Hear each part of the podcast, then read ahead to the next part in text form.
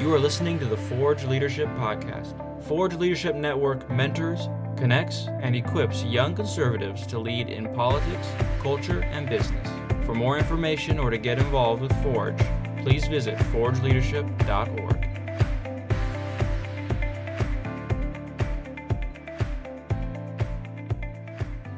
We're about at the end. Everybody had a good week? Yeah, well, I, and I just got to sit in the back for, uh, for Jim Olson, and frankly, I feel a little emasculated. and now I'm going to come up and talk, and, uh, you know, what are you going to do when you follow James Bond? But here I am, and I'm going to.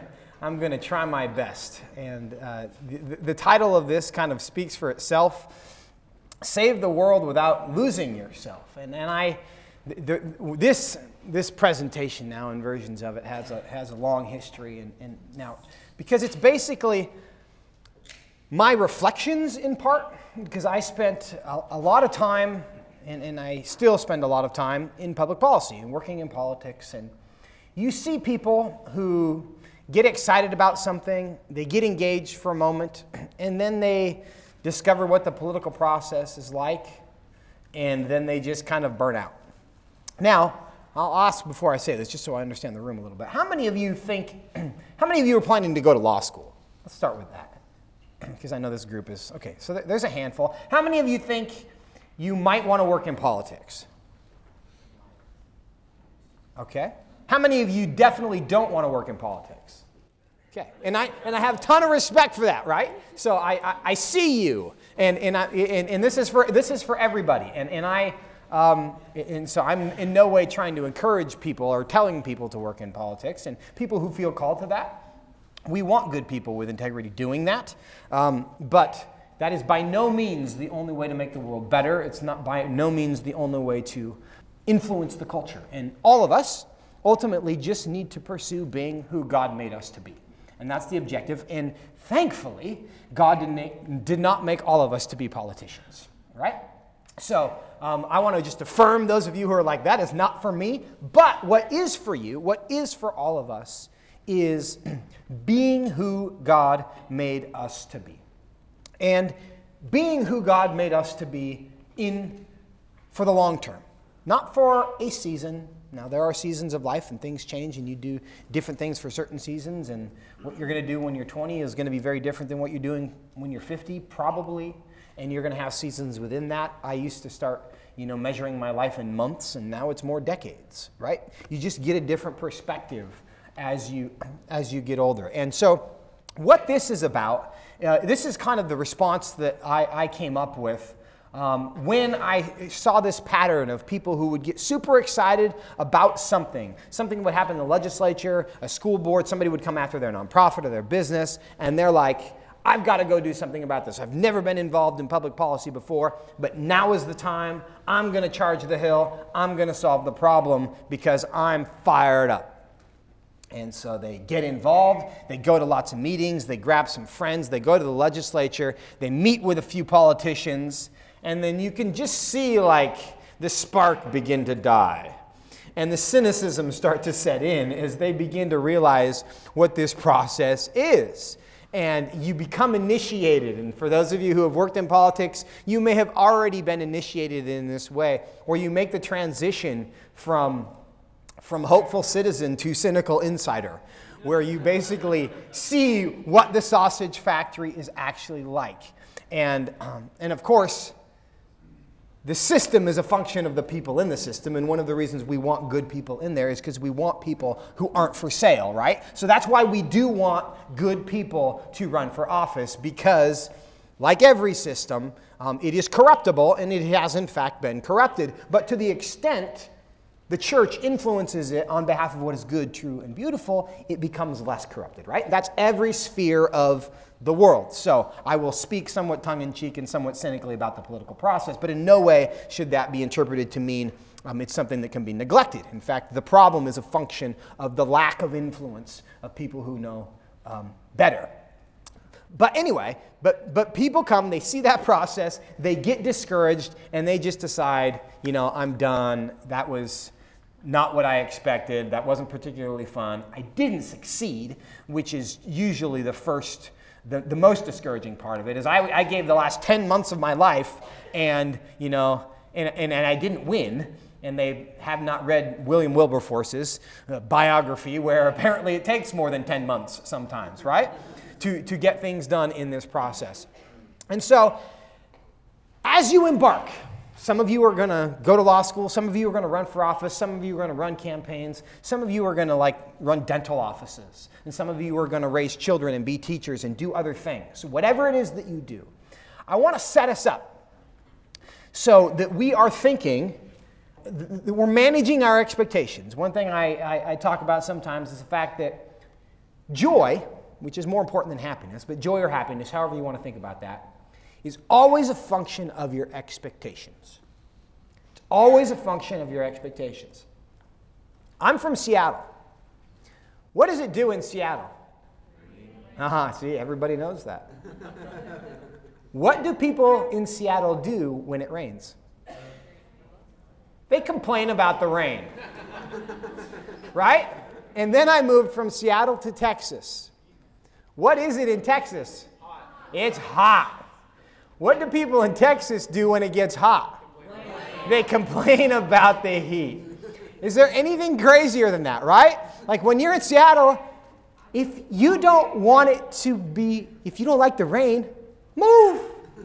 You know what it does here. And so that's life, okay? In life, one of the things that you should accept, I tell my kids this all the time because I have now, in a couple weeks, I'll have three teenage daughters. I have two teenage daughters presently. I'm about to have my third.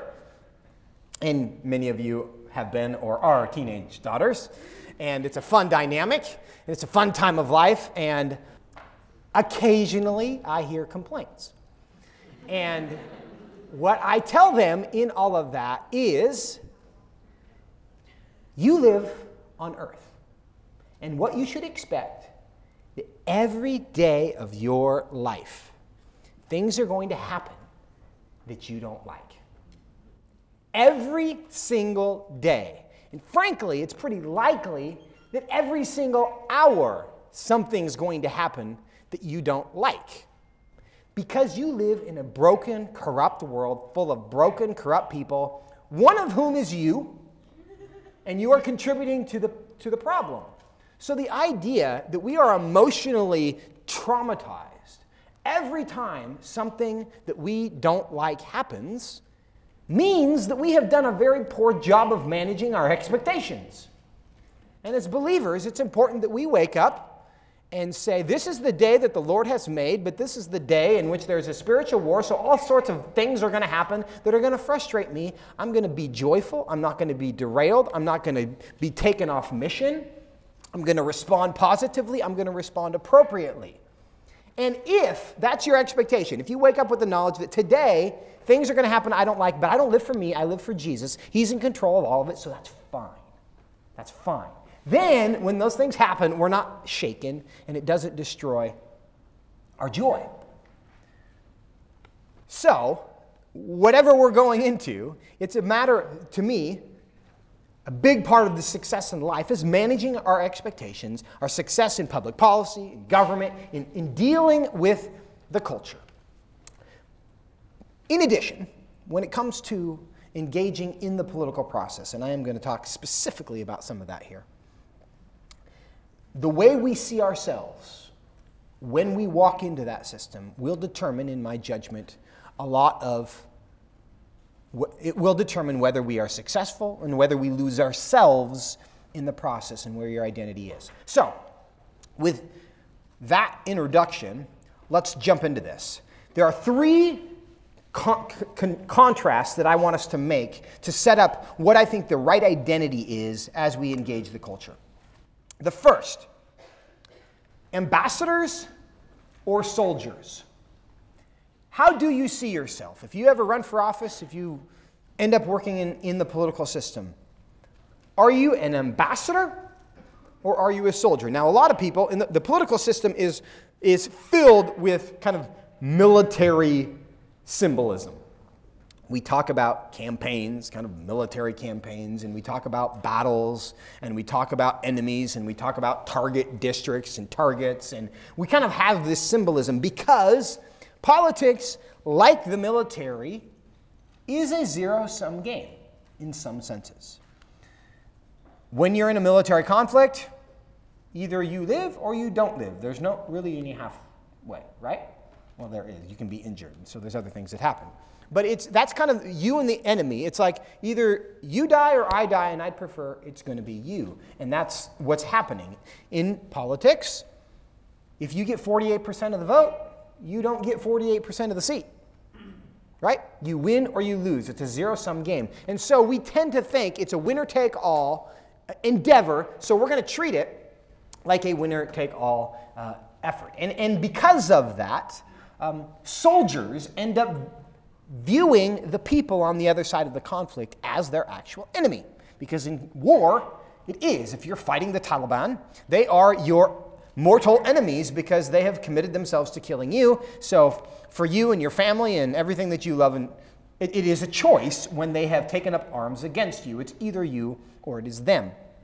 That is not how the political system should work especially for believers. We, we understand there are people, and that was a lot of the conversation we talked about yesterday with worldview. And I hope that laid the foundation for an understanding of why people who disagree with us politically are not enemies in a personal sense. They may be captives of the enemy, but they are not the enemies. And it is really important that we recognize that up here so we don't treat them as if they are the enemies. Turn with me, if I don't know if any of you have your Bibles, 2 Corinthians 5:20. Turn there with me very quickly, if you can, because I'm going to read this, and, and that because, because that's kind of the soldier framework. But I think, and this is Paul, of course, in 2 Corinthians, I think he calls us to something different. And I'm going to begin 2 Corinthians 5, verse 17. And this is a passage that'll be uh, familiar to many of you. He says, Therefore, if anyone is in Christ, he is a new creation. The old has passed away, and see, the new has come. Everything is from God, who has reconciled us to himself through Christ and has given us the ministry of reconciliation. That is, in Christ, God was reconciling the world to himself, not counting their trespasses against them. And he has committed the message of reconciliation to us. So, this is kind of a, a great summary of the gospel. The old has passed, the new has come. Jesus came to reconcile us to God. And then in verse 20, Paul describes what our response to this should be, what that makes us. What is our identity? Therefore, verse 20, we are ambassadors for Christ. Since God is making his appeal through us, we plead on Christ's behalf be reconciled to God. And this title that he assigns to us as believers, we are ambassadors for Christ. How is that different than being a soldier for Christ? And we can understand a little bit of those differences by understanding, in, in our context, the difference between a soldier and an ambassador. The job of an ambassador is not the same as the job of a soldier for several reasons. Significantly, the job of an ambassador, that role never ends. Military conflicts, hopefully, are temporary. Now, we can look back through history and recent history, and some of them seem to be eternal. But they're not designed to be eternal. Ambassadorship, the diplomatic relationship that one country establishes with another, ideally will endure forever. And inde- ideally will endure peaceably. What happens, however, I mean, but, but the experience of an ambassador is different. The experience of the United States ambassador to Canada is different than the US ambassador to Iran. Right? Why is that? Well, if we had an ambassador to Iran, right? No, no, that, that's true because we have, that, that kind of speaks to the whole problem. But if there was an ambassador to Iran, why would that be different? Because they're hostile, right? Because they don't like us. And so, if we were to and, and culturally speaking, some of us feel like, and, and I'm twice as old as most of you, about, and in my lifetime, I have experienced where I lived what I thought, I basically thought I was kind of living in Canada, which is mostly friendly territory.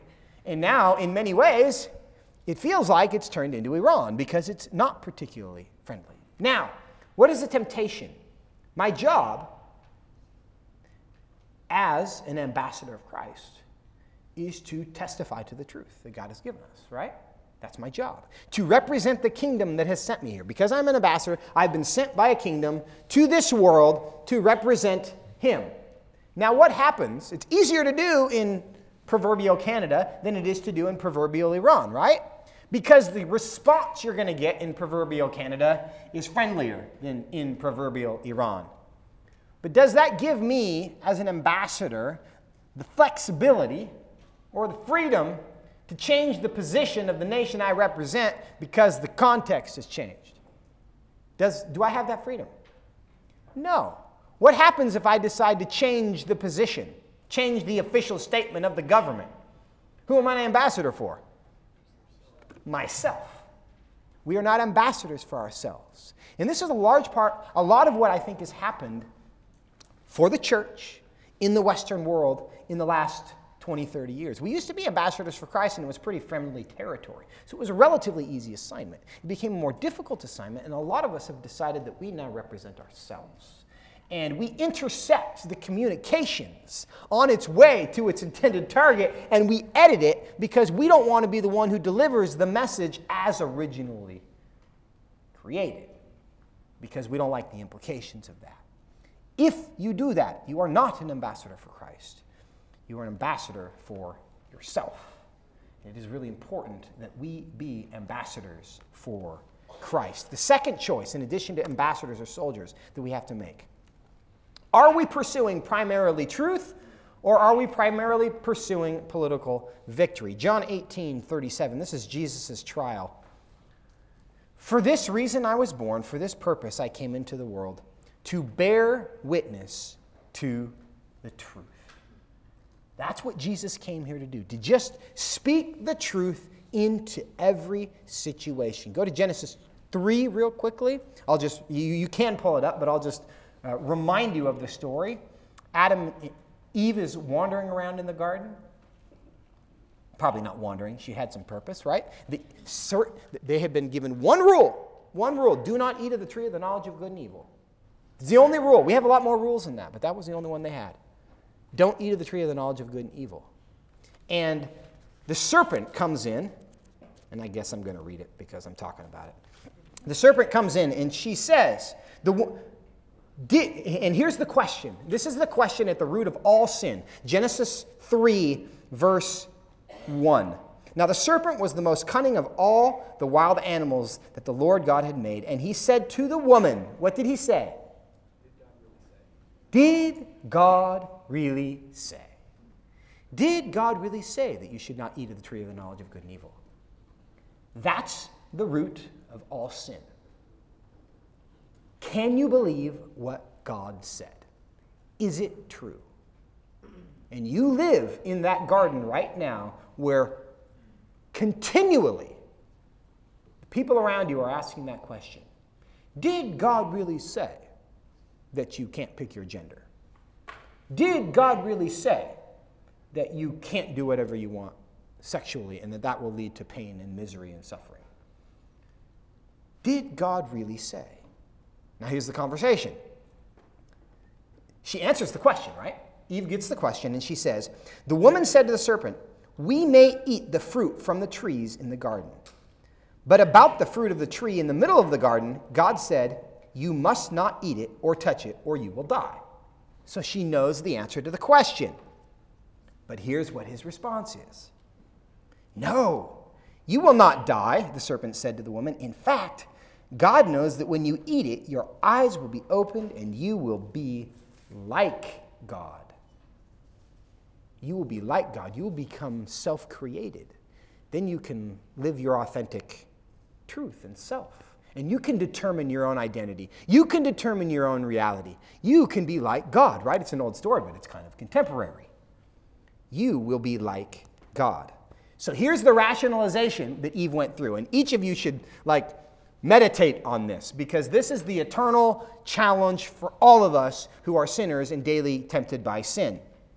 And here's what the and here's her rationalization. So verse 6, the woman saw that the tree was one, it was good for food. It was delightful to look at, it was beautiful, and it was desirable for obtaining wisdom or to make one wise.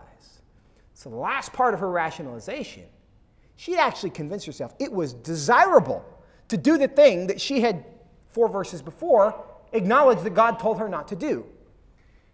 This is the root of all sin. This is the root of your sin. This is the result, root of my sin. It's the result of, it's the root of the cultural rebellion that we all live in the midst of. Nobody thinks they're the bad guy.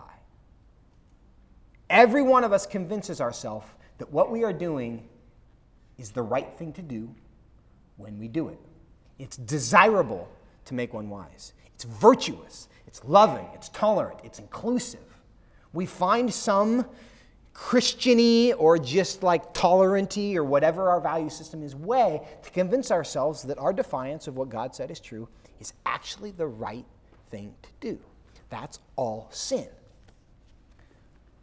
But Jesus said in, eight, in, in, John 18 37, Why have I come into the world to testify to the truth? We, as ambassadors for Christ, our role, when somebody asks the question, and they do all day, every day, did God really say? We are the ambassadors for Christ placed here on earth, and what's the answer to the question for us? Yes. Now, as ambassadors, we don't necessarily control the response that they have. But what we do have control over is whether we will, with fidelity, represent the position of the one who sent us here.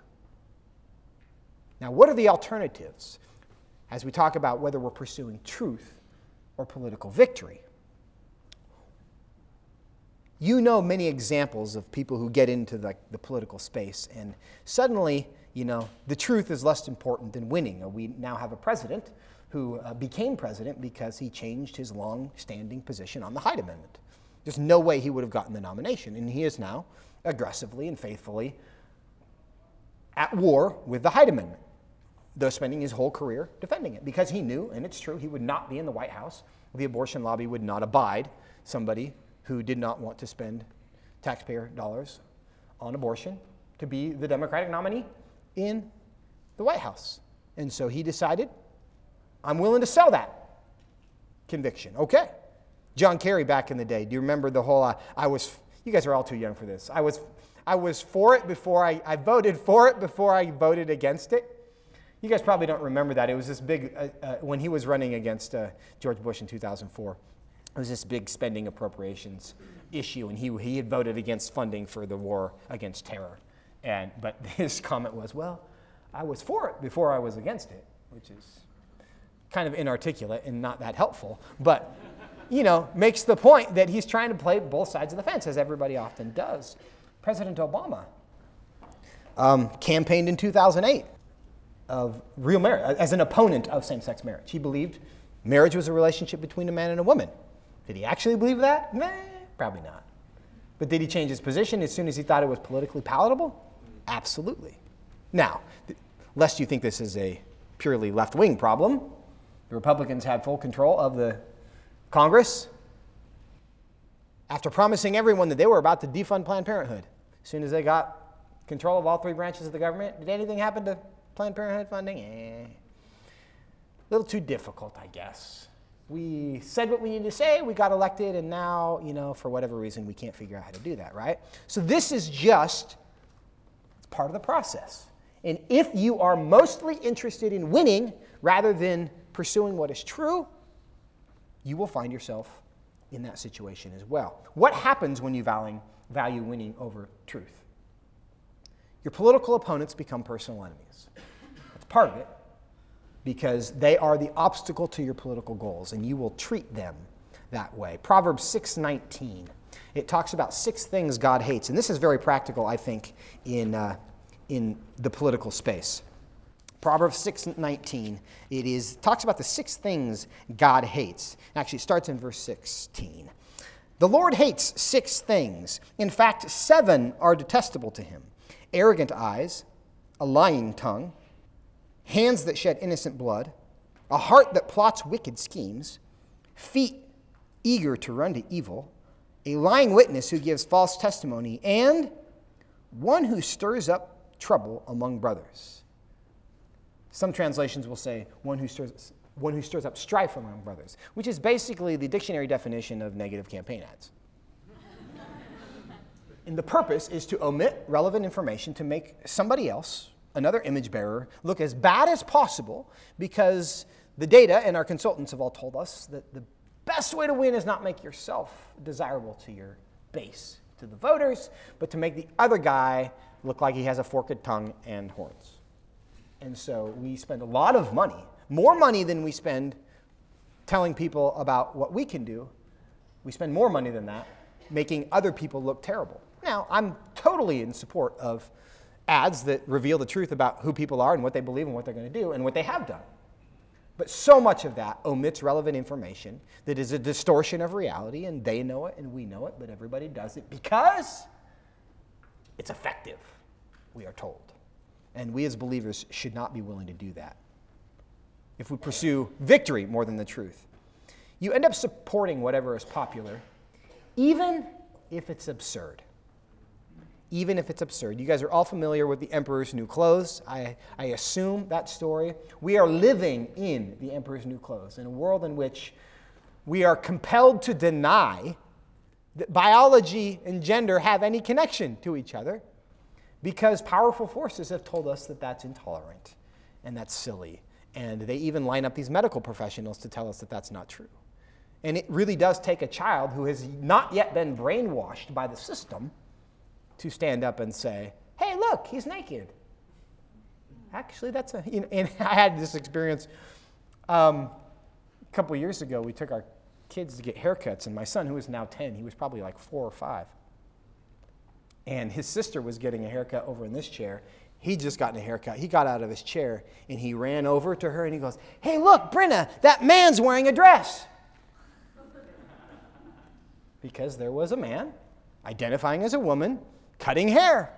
And everybody in the room, beside the four year old, knew what we were supposed to do, but the four year old had no hesitancy, like pointing out how unusual and strange that is, right? Because we've all been conditioned. And there are people who run on these platforms because if you're not primarily interested in what is true, you will believe anything, even if it's absurd. In addition to this, pursuing political victory over the truth gives you a short term understanding of what victory means. As Christians, losing a legislative battle, losing a campaign, is not defining. And it must not be. And we have to, we have to recognize that. What's, what's a real loss is losing your anchor. When your anchor gets detached from its foundation, what does it profit a man if he gains the whole world and loses his soul? Right? That's got to be our understanding. When Jesus was on the cross, did it look like he was winning? It did not. Was he winning? Was God's plan being fulfilled? It was. Now, Jesus had surrendered to that, which is our example, as we just surrender our plan to God's plan every day, all day, for the rest of our lives. That's discipleship. And sometimes it doesn't look like you're winning. But for us, the standard of whether we're winning today should be not does it look like we're winning? Are we feeling successful? Does everybody think we're winning? Are we obeying? Are we obeying? Are you doing what Jesus has asked you to do today? If the answer to that is no, change. Repent and believe. If the answer to that is yes, let God handle the circumstances and make peace with that. Think about the story of Noah. How long was he building that ark? Anybody know? Yes, sir. Yeah, it was, it was a long time. Noah looked insane. Insane building a boat in his backyard They'd never even seen rain before. What are you doing, man? For a long time, he was the village idiot. And then in a span of 20 minutes, he was the smartest man who ever lived. And boy, did everybody else wish they had a boat. Right? So just accept that your obedience, there are moments, there are seasons, centuries perhaps, where your obedience is going to look insane to a lot of people. But if that's what God has told you to do, that's okay. That's okay. And we need to, in pursuit of truth, we need to recognize that victory for us as believers looks different than victory for other people. Okay? And it has to be long term, it cannot be short term. The other option, the other choice we need to make are we going to motivate people with hope or with fear? Now, in the political process, in the political environment, anybody who has uh, run a nonprofit organization and tried to run, raise funds, they always tell you that you scare people about the other side, then convince them the solution is giving you $25. And that's how you save the world. $25 checks at a time, right? And you create a crisis. The sky is falling. Look at the left. Look at the Democrats. Look at the LGBT, whatever. This is terrible. Look at the abortion lobby. The only thing you have to do is give me money. The problem with all of that, when you are constantly motivating by making people afraid of people, of other people, of the other, the them, whoever that is. You communicate that you don't really believe God is who he says he is. Because fear is doubt. Fear is doubt. And this is why hundreds of times, and I don't know what the number is actually in Scripture, 385 times or something like that, right? It says, Fear not. God's constantly telling us to fear not. Why do we not need to be afraid? Because he's in charge of everything all the time. Now, that doesn't, it's not a get out of free, get out of jail free card when it comes to pain and difficulty, right? But it's, a, it, it's, it's an understanding. Joy is not the absence of sadness in all time, it's the presence of the Holy Spirit in our sadness, in our pain, in the knowledge that this is as bad as it ever gets. And it is definitely going to get better. But if we're in, in, in, in right wing political circles, there's kind of been this tendency to everybody put on a triangle hat, right? And let's go back to 1776 when everything was right. Of course, not everything was right in 1776 in the same way everything is not right in 2021. Looking forward as believers, we can create a vision for a world it's so much, I think, better to give people a vision of what a world looks like when everybody has surrendered to the Lordship of Jesus in every area of their life. What does that world look like? Let's talk about that. Let's, we don't need to rewind the clock to 1776 or 1950 or whenever you thought things were better. They may have been better, but in some ways they definitely weren't. As we engage, it's much, it, it, rather than being afraid of the future, and how many of you guys have seen, uh, what's the Never Not Be Afraid? The Croods, right? Do you guys know that? Or you guys just don't have children that are as young as mine. So I watched all these Disney movies. Yeah, it's, it's, the, it's the father in this Neanderthal family, and he's trying to protect them with his caveman instincts. And his, his anthem is never not be afraid, right? It's kind of like the COVID people now.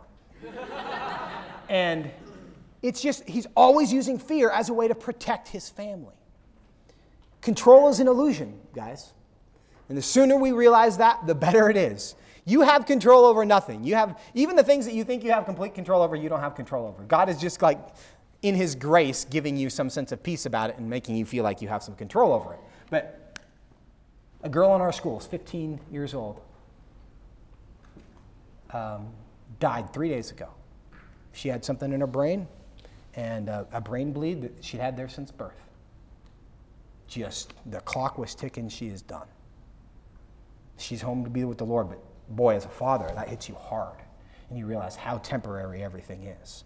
And the things that you think you can count on and the things that you think you have control over, you don't. You don't. That's not, again, that should not make us feel afraid.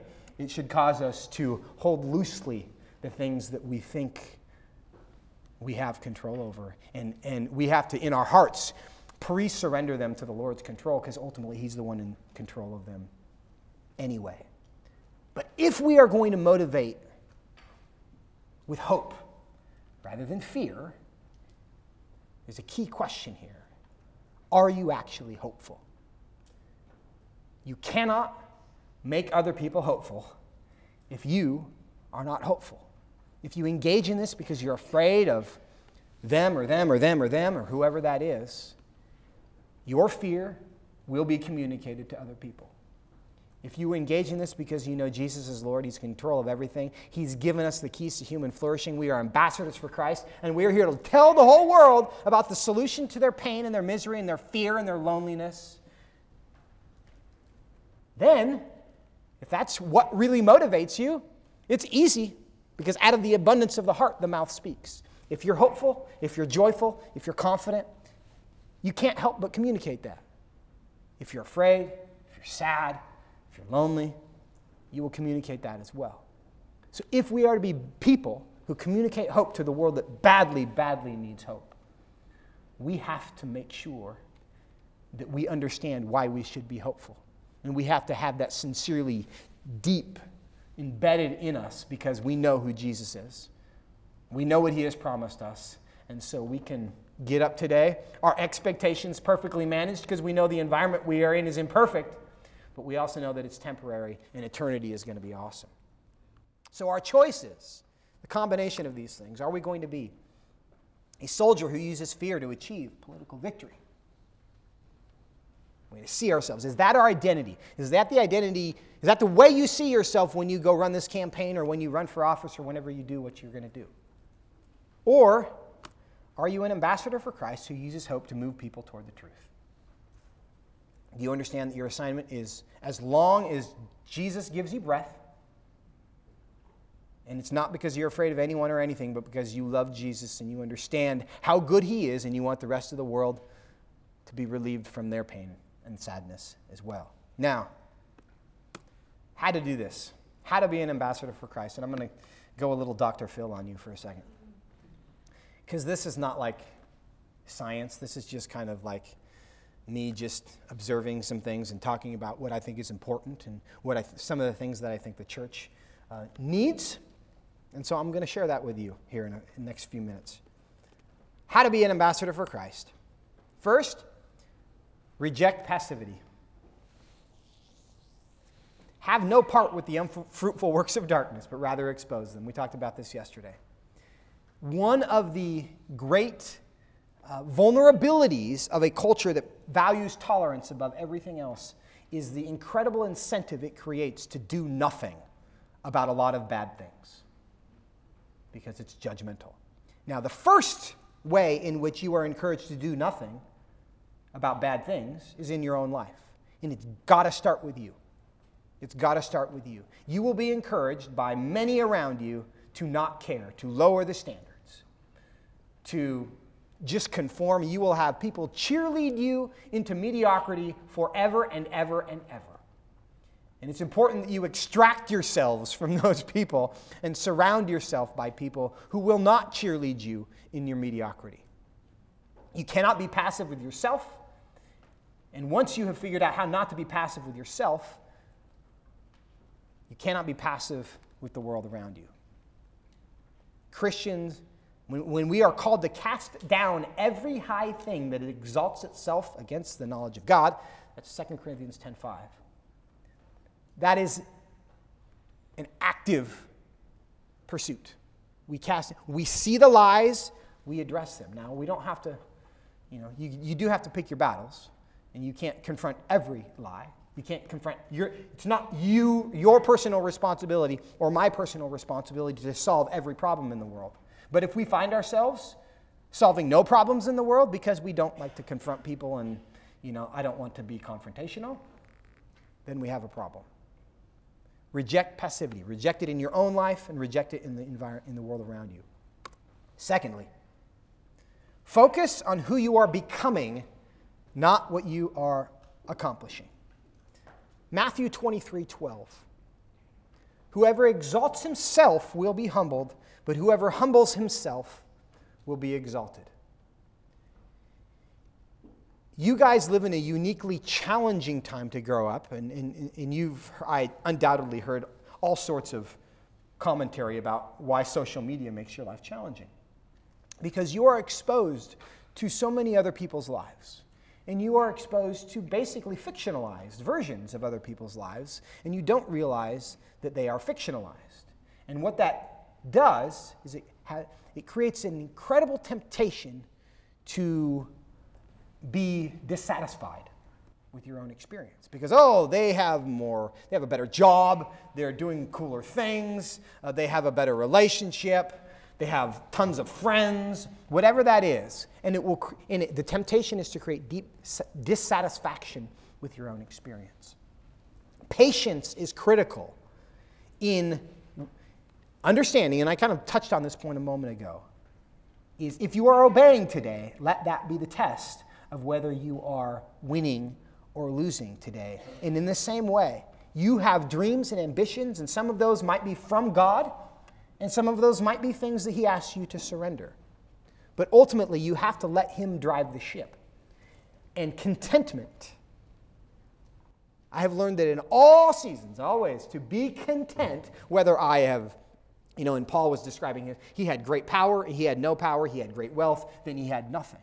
He'd learn to be content in whatever season that was. Why? Because of where his faith was ultimately placed. And you guys, more than other generations, are faced with the temptation for discontentment just because of so many other things that you see. And the temptation to say, well, that guy started some kind of tech startup in his garage when he was 19 and he's 24 and he just sold it and now he lives on a yacht. What am I doing wrong and why is my life so terrible? Right? right? Because he did it by now, and I'm older than him, and, you know, I drive a jalopy and I live in a studio in a neighborhood I don't even like, or whatever, whatever that is. Let God take you on your own journey. It's great to learn from other people's experience, but do not try to duplicate other people's experience. God has something unique and special and awesome for you. Allow Him to reveal that to you and embrace the patience necessary to have that develop. And in the process, the question you should ask today is not, you know, do I have the relationship I want? Do I have the job I want? Do I have the car I want? Am I becoming more today like Jesus than I was yesterday? And when you focus on who you are becoming, then you will become something that is much more useful to Him. And as you are more useful to Him, you will find God supernaturally opening doors. And God is much better at creating opportunities than you are, I assure you. Much better. But if you try to re- wrestle back control and force the issue because you think it's not happening fast enough, it's very likely to cause more problems than solutions.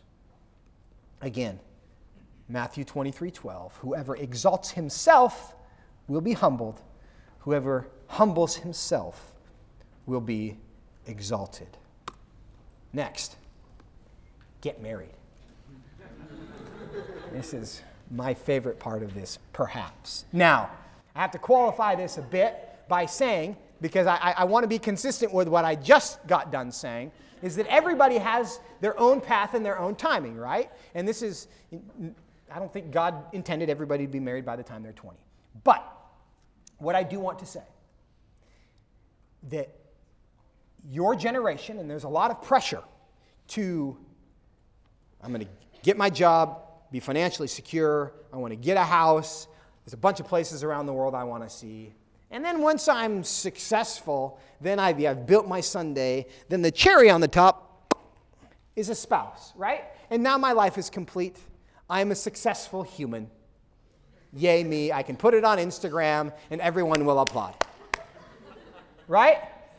That's how a lot of people view marriage. And what I would like to encourage you to do is see marriage not as the capstone event of your life, but as a cornerstone event of your life. And I say this as somebody who got married when I was 22, my wife was 20. So I have my own perspective and um, best thing I ever did. Now, don't marry somebody who's not worthy. And my best advice to you is assuming you have parents who share your perspective on that, give them a lot of input. And if they say that's a disaster, walk away. My experience, the two best ways to ruin your life and everybody around you substance abuse, and a bad relationship. They're just as damaging. So it's another area in which we don't necessarily want to follow our heart, right? Because the heart is deceitful above all things and desperately wicked, especially when it comes to beautiful women, men, or guys. Works both ways. But the point is get input. But if you find somebody who loves Jesus, who's willing, who is going to be a great parent, and the other thing, as I, as I go Dr. Phil on this, the other say, thing I'll say um, about relationships when you're choosing a spouse, something that has, has become increasingly like significant for me, um, and I didn't realize this. Don't marry someone lazy. And the reason it's really important not to marry somebody lazy is because you can't be a good parent if you're lazy. Because parenting is exhausting. It's exhausting. Amen? Right? No, and, and you are raising these little terrorists, and all they have, and they got nothing but time to try to beat you down. And if you are lazy, they will win. And, and I'm, and I, am it's kind of funny, but it's, I'm deadly serious about this. That if you, the, the, the temptation to surrender, to give them what they want, fine, just go sit over there and watch TV. Just do whatever you want. Just stop bothering me. That temptation is so strong. And if you do that, you will, you will raise big terrorists. And you know them, some of those people who were never told no by their parents because their parents didn't want to work that hard. So this is, a, this is not part of my script, but in the whole getting married thing. But it, it is true. Don't be lazy. Don't marry somebody who's lazy because it's really hard to parent if you're lazy. So, related to that, my next point take responsibility. Take responsibility even for things that you don't have responsibility for. Take the initiative. Be somebody who sees the problem and addresses it. And this is really kind of this is connected to the laziness thing. But if you want to be employable, eminently employable. I mean, it's so simple. I talk to my kids this, about this all the time. As somebody who's employed people and knows other people who do, if you can do what you say, show up on time, and then actually take the initiative to solve some problems, you will, all, you will have people dying to have you work for them. It doesn't even matter what the space is. There's no way you can be poor if you show up on time, do what you say you're going to do, and solve and anticipate problems so other people don't have to tell you what to do all the time. Micromanage. You develop those skills. I mean, there's other things that are important in life, and you'll develop other skills as well. But that as a foundation, people will love you. Related to that, never complain. Even when you're right. Just don't it's so, I mean, we complain oftentimes as a way of kind of like trying to generate sympathy. Oh, I couldn't do that because of X, Y, and Z. Oh, you know, it was just too hard. It was too, you know, whatever it was. You want to know what generates goodwill with people? Is somebody who you know has been treated unjustly, who you know has been wrong, who actually faced a lot of really difficulty, but didn't blame but didn't use those as excuses. You want to generate goodwill with people? Develop the habit to never complain, even if, you had an opportunity to, even if you're right. Even if you're right. Just don't complain. And that will get you a long way with a lot of people. Last thing I'm going to say on this surrender your reputation. And this is particularly important for anybody who thinks they want to. Actually, it's, it's, it's important in politics, but it's important everywhere at this point surrender your reputation.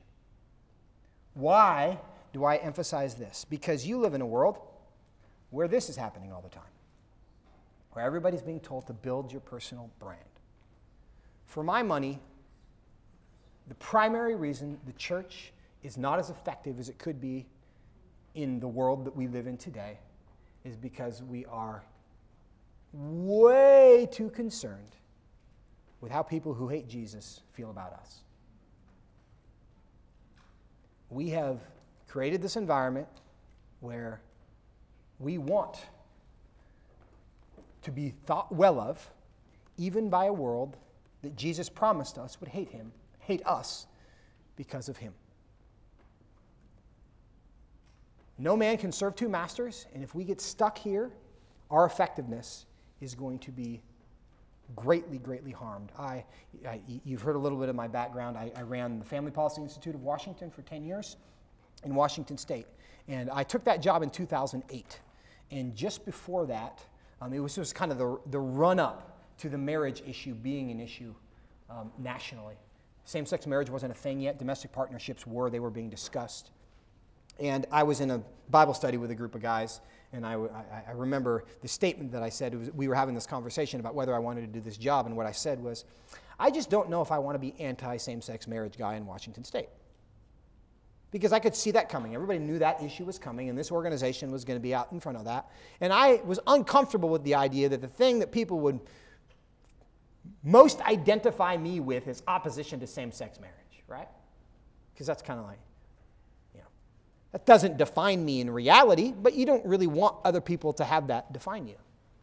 And there are a handful of moments in which God has spoken to me, like very clearly, like interrupted my train of thought in my life. And this was one of them. And He said, You need to surrender your reputation.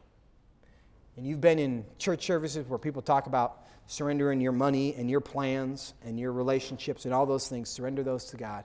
But I have heard in, in my judgment, not enough recognition of how, because, because your reputation in a build your personal brand world is an asset that is invisible that we all, we all acknowledge now exists. And if it is important to you, the fear of man is a snare, and it will totally prevent you from being who God intended you to be. And so at that point in my life, I literally got on my knees and I said, Jesus, if nobody else in the world thinks anything good about me but you do, I'm fine with that. And that was the most freeing thing I've ever done in my life. Most freeing thing I've ever done in my life. Now, do I still struggle with the fear of man? Of course. I'm human. But once you take that leap, and the best thing about it is because I ended up running the marriage campaign, and I had I was the daily douchebag of the Strangers, is the gay newspaper in Seattle, so many times, and the, the, the beauty of it was, I took the worst they had, and it was nothing. Like, eh. Everybody who loved me then still loves me now, and in fact, I have a lot more friends now than I did then. And a bunch of people who wouldn't have known about me kind of don't like me online, but what do I care? My life is infinitely better because of that. Because of that. And I see so many people who are bound in, in just a church corporately, bound by the idea that I really need these people to like me. And if I if I'm too Christian, then maybe they're not going to. Antonin Scalia. Hopefully, you know him. He's one of my favorites. God assumed from the beginning that the wise of the world would view Christians as fools, and he has not been disappointed. Devout Christians are destined to be regarded as fools in modern society. We are fools for Christ's sake we must pray for courage to endure the scorn of the sophisticated world. If I have brought any message today, it is this have the courage to have your wisdom regarded as stupidity. Be fools for Christ, and have the courage to suffer the contempt of the sophisticated world. I'm going to finish with this story, which I know you'll all be familiar with, but there's a very current twist on this. This is Shadrach, Meshach, and Abednego. Daniel chapter 3, if you have your Bible, you can turn there. If you don't, I'm going to read it for you. The, the lead up Shadrach, Meshach, and Abednego. Israeli Jewish boys in captivity in Babylon. Babylon is a very hostile culture to the Jewish tradition. They have actually gained a lot of, uh, of authority because Nebuchadnezzar likes them. They're smart, they're industrious, they're honest. He's promoted them within the Babylonian government, so they have positions of influence.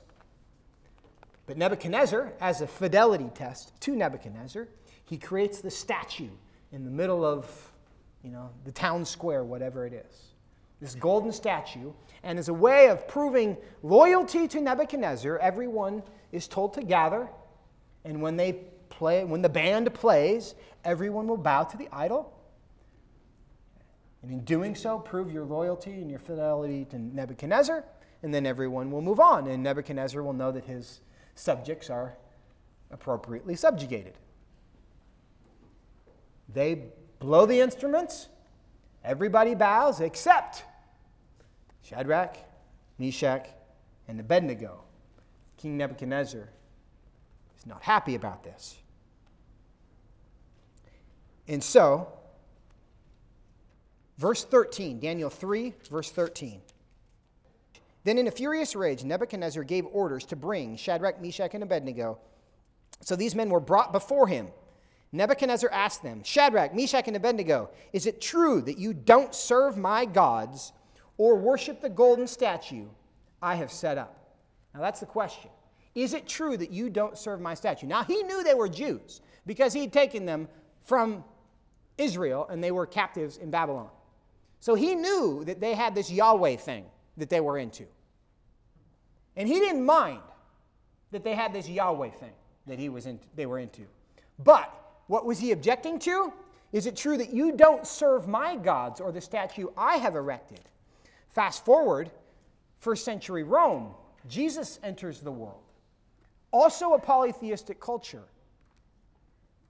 All sorts of gods that everybody worshiped. No objection to all of those other gods, but who did you have to worship? Caesar. The problem with the church in the first century was not that they worshiped Jesus, it's that they said there's no king but Jesus. Today, they don't care if you claim to be a Christian. They just want to know if you're going to worship their gods too. If you say you're a Christian and you bow to their golden statues with rainbow flags, they're fine with you. The issue is if you don't worship their gods as well. So that's the question. Is it true that you refuse to worship the golden statue that I have set up? Now we're in verse 15. Now, if you're ready, when you hear the sound of the horn, flute, zither, lyre, harp, drum, and every kind of music, fall down and worship the statue I made. But if you don't worship it, you will immediately be thrown into a furnace of blazing fire. And who is the God that can rescue you from my power? And this is, in many ways, the challenge that is being given to the church today. Is it true that you don't worship the cultural idols that we have created because your Jesus commands you not to? Is that true?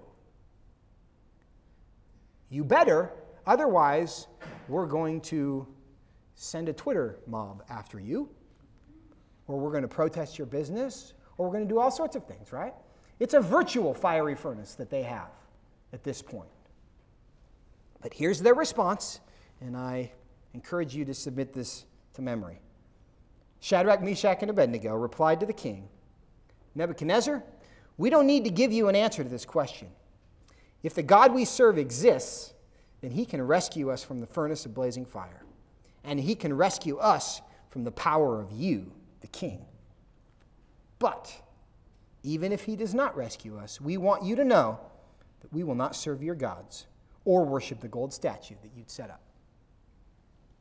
So their response is twofold. First, our God can rescue us from anything you threaten us with. Second, we don't care if He does. We're not worshiping your idols. Now, for those of you who know the end of the story, right? We all want to be part of changing the culture, don't we? We want to make the world a better place. Shadrach, Meshach, and Abednego wanted to make the world a better place. Did God use their brilliance, their marketing acumen, their strategic mind to change the heart of the king? No. What did he use? He used their obedience. He used their confidence that they had in the fact that God is who he said he is. He can save them from anything. And because of that, the nation was turned and God got all the glory. Because that's how he wants it anyway. He doesn't want to share it with you. And we shouldn't want him to share it with us because we don't deserve any of it anyway. And so, the application for us, as you go into whatever space that you're going to go into, God is not primarily interested in your genius. He's given you great minds, use them But the, the impact that he makes with you in this life is not going to be primarily because of how awesome and talented and good looking you are, though you are all of those things, I assure you. It's going to be because you sold out. You believed who he, he is, who he said he is, and because of your faith, he's able to do miracles that make it undeniable to everybody around you that God is real. That's how he's going to change the world. Let's pray. Father, we just we thank you for your word. We thank you for the uh, the examples of, of history that the we can uh, rely on, the shoulders that we get to stand on of people who have experienced you in amazing ways. And God, we ask for a, uh, the gift of faith to trust you in all times and in all ways, and that we would uh, depend on you more and more day by day, God, and that uh, we would decrease and that you would increase, and that in our, uh, in our small uh, sacrifices that we are able to give, God, that you would be glorified and that many would come to know you as a result of our lives. In Jesus' name we pray. Amen.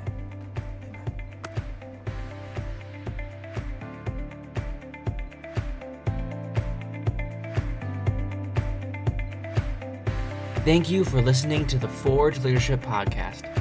If you like the show, please drop a review and be sure to subscribe for all our latest episodes. You can follow Forge Leadership Network at Forge Leadership on Facebook, Twitter, and Instagram. For more information about Forge programming, please visit forgeleadership.org.